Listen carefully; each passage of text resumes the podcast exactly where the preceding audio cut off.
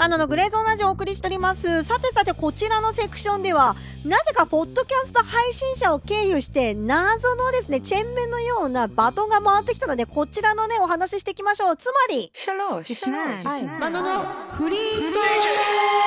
ク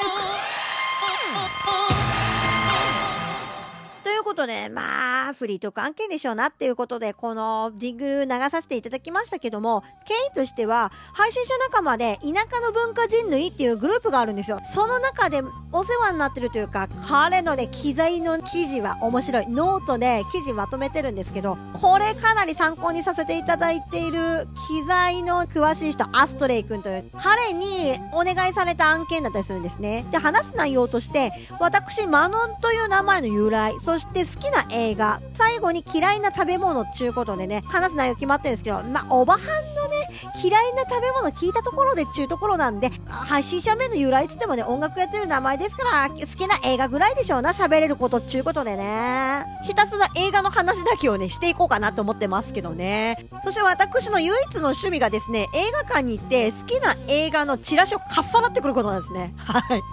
で、まあ最近フライヤーがめちゃくちゃ多いんですけど、まあこれをね、手帳に挟んで、あの映画が良かったな、なんてね、思いを馳せることがね、結構好きだったりするんですけども、そんな中で私が映画を見る唯一のジャンルっていうのが、もう音楽家のドキュメンタリー、これ一択なんですよ。他のアクションとか見ちゃうとね、まあ、あの、大きい音にびっくりしちゃって、それどこじゃなくなっちゃうんでね、基本的には音楽家の話しか見ません。ジャンルとしてはかなりね、絞られてくるような内容ですけども、私それでも、このコロナのさなかで、年間で映画4本見に行ってるんで、今のところ。まあ結構見てる方だと思いますが、足しげく映画館に通ってる方ではありますね。5月、6月がもう映画館が壊滅的にやってなかったんで、この中で最近立て続けに見た1本目がアレサ・フランクリン。まあ実際にはアリーサっていうね、表記なんですけど、アリサ・フランクリンのアメージング・グレースです。これね、5月か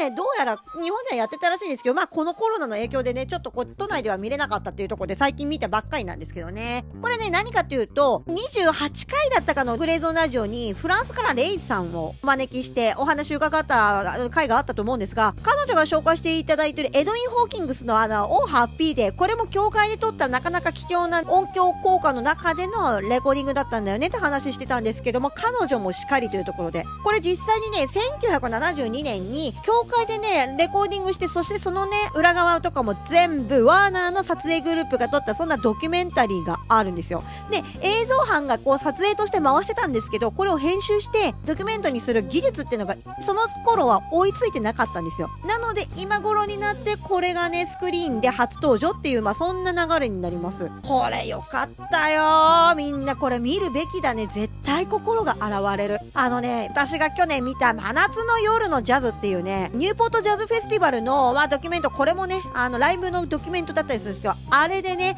マヘリア・ジャクソンがゴスペル歌ってたんですけど、あれと同じぐらい心が現れる。で、マヘリアしかり、アリサしかり思いますけど、やっぱりこういうソウルだったりとか、ゴスペル関係を歌ってる方っていうのは、やっぱりその、キリスト教の信仰っていうのがとっても熱い方、深いというか、うん、方が多いっていうのが、この映像の中でわかります。あの、ゴスペルをね、実際に歌ってるシーンが幾度もなく出てくるんですけども、大号泣するんですね。アリーサが。ここがね、私全く信仰心なんかないですけどね、なんかちょっとグッときちゃうんだよね。気持ちが伝わるって、こういうことなんじゃないかなっていうのはすごく感じます。そう。で、これの何がね、ぐわってきたかっていうと、実は私は一番最初。このね、後ろで実はね、ゴスペル部隊、カリフォルニアコミュニティ聖歌隊っていうね、すごい歌唱力がある聖歌隊がね、後ろに並ぶんですよ。この人たちが最初に出てきた時のハモリ、そしてね、あのマイク通さないあのアカペラ力っていうのは本当に鳥肌立ちます。アリーサもしかり見てほしいんだけど、後ろの連中にね、注目してほしいんですよね。そして、この緊急事態宣言が発動する直前に見に行った映画、それがフィッシュマンズのドキュメンタリーです。これも激アツでしたね。まあ、あの、1990年代に活躍したバンドなので、いろいろね、あの、レコーディングの風景だったりとか、フィルム関係いろいろ残ってるのと、アーシャとか、あの系の資料がね、まあ、とにかく残ってるので、近年なんでね、長尺ではあるんですよ、このドキュメンタリー映画自体は。だけど見応えしかないのよ、これ。注目してほしいところは、このやっぱりね、佐藤真二、まあ通称佐藤ちゃんって皆さん呼んでますけど、佐藤ちゃんがデビュー当時、すごくビー玉みたいに目がキラッキラしてるんですけど、メンバーの脱退だったり、音楽業界とかからこう突きつけられる現実だったりとか、売れない曲たちとか、この現実をね、突きつけられた中で、どんどん衰退していくとともに、この目の輝きがちょっとずつなくなっていくんですよ。その中で彼はそれでも命をね、削るように音楽を作ってるその姿勢っていうのが本当に素晴らしいっていうのと、あとは彼の世界観、歌詞の世界観が特に注目なんですが、これがどのように言葉を遂行して選んでいってるかっていう、ここがね、垣間見える、この映画はね、見る価値ありですよ。もともと私フィッシュマンズ好きで聞きますけど、さらにこれを見ることでもう一周したくなりますね。そういう気分になる映画です。そしてこの映画すごく良かったんで、いろいろ生放送でも直近で話をさせていただいたりするんですが、その中でね、リスナーさんのコメントでいただいたものをちょっとご紹介したいんですけど、あの頃、今みたいに簡単に世界に向けて発信ができるような媒体があれば、佐藤真二という男は今頃まだ生きてて、伝説を作り続けてんじゃないだろうかっていう、この考察もね、あるんですよね。リスナーさんからの。大いにあると思います。この方々って結局今のサブスクですね。私があの、口酸っぱく言っているサブスクリプションですけど、これが発達したことによって、日本の評価というよりは海外評価がめちゃくちゃ上がってるんですよ。なので彼らはどちらかというと、海外向けのバンドなんですよ。日本向きというか、1990年代にレゲエでやっていこうっていうアーティストですから、まあまあ、一つも二つも世代先走ってますよ。日本でね、レゲエ流行るのってもう何回りもしてからじゃないと多分難しいんで、しかも細分化してしまってるこの世の中だから、なかなかね、スポットって当たらないかもしれないんですけど、あともうね、30年か、20年ぐらい早かったら、もっとね、彼はね、伝説を作り続けていると私も思います。そして改めて考えさせられたのは、やっぱり自分が音楽に対する姿勢、どんなもんですかっていうのを改めてこう、問いただされたというか、そういう気持ちにはなりましたね。さすがにね、さとちゃんみたいに、命を削ってまで音楽を作りなさいよとはさすがに思わないんですけど、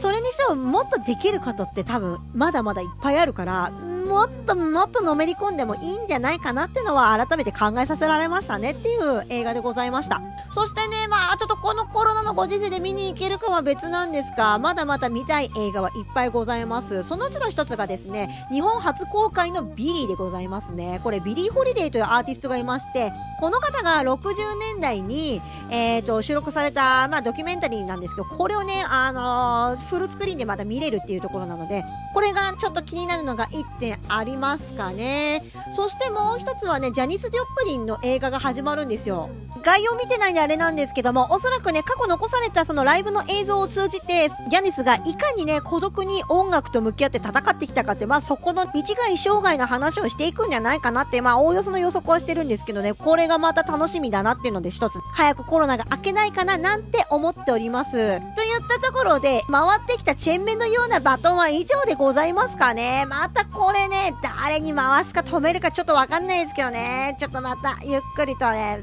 考えていこうかなと思っております。そして、ここのセクションでも一つね、曲ご紹介しましょうね。そうですね、私がジャニスの曲の中で一番好きな曲、ちょっと邪道で申し訳ないですけどね、やっぱ Piece of My Heart なんですよ。みんなね、やっぱりね、 Summertime とか、あっち行きがちですけど、私ね、 Piece of My Heart なんですよ。ということで、 Big Brother & the Holding Company ジャニス・ジョップリンという名義で出してますアルバムの中から、こちらの Piece of My Heart ですね、ご紹介させてください。ミュージック並びに Spotify の URL 説明文に貼らせていただきますので、こちらからよろしければ聞いてみてください。ということで、何がそんなにいいかっていうと、一発目ギターでね、持っていくと思いきや、この後にベースがドゥドゥドゥドゥドゥドゥドゥって、なんかね、こう、入ってくるんですよ。これが曲全体と見た時にワン、ツー、スリー、フォー、ワン、ツーぐらいのノリ、そしてそのテンポの速さで入ってくるんですけど、ベースに関してはこれの倍の速さというか、こういうの音楽用語で倍テンって言うんですけど、ドゥドゥドゥドゥドゥドゥドゥ、 one, two, three, four, one, two、スリー、フォーってこの1、2のこのね、1の間に、 one, two ってこう2つ入るっていうね、このね、感じの技法を取ってるところがかっこいいんですよということで、ぜひ聞いてみてください。媒体でお聞きの皆様は、えー、また明日ということで、そして、ポッドキャスト関連でお聞きの皆様は、この後、私が最近買いあさっている音楽本の話少ししていきましょうかね。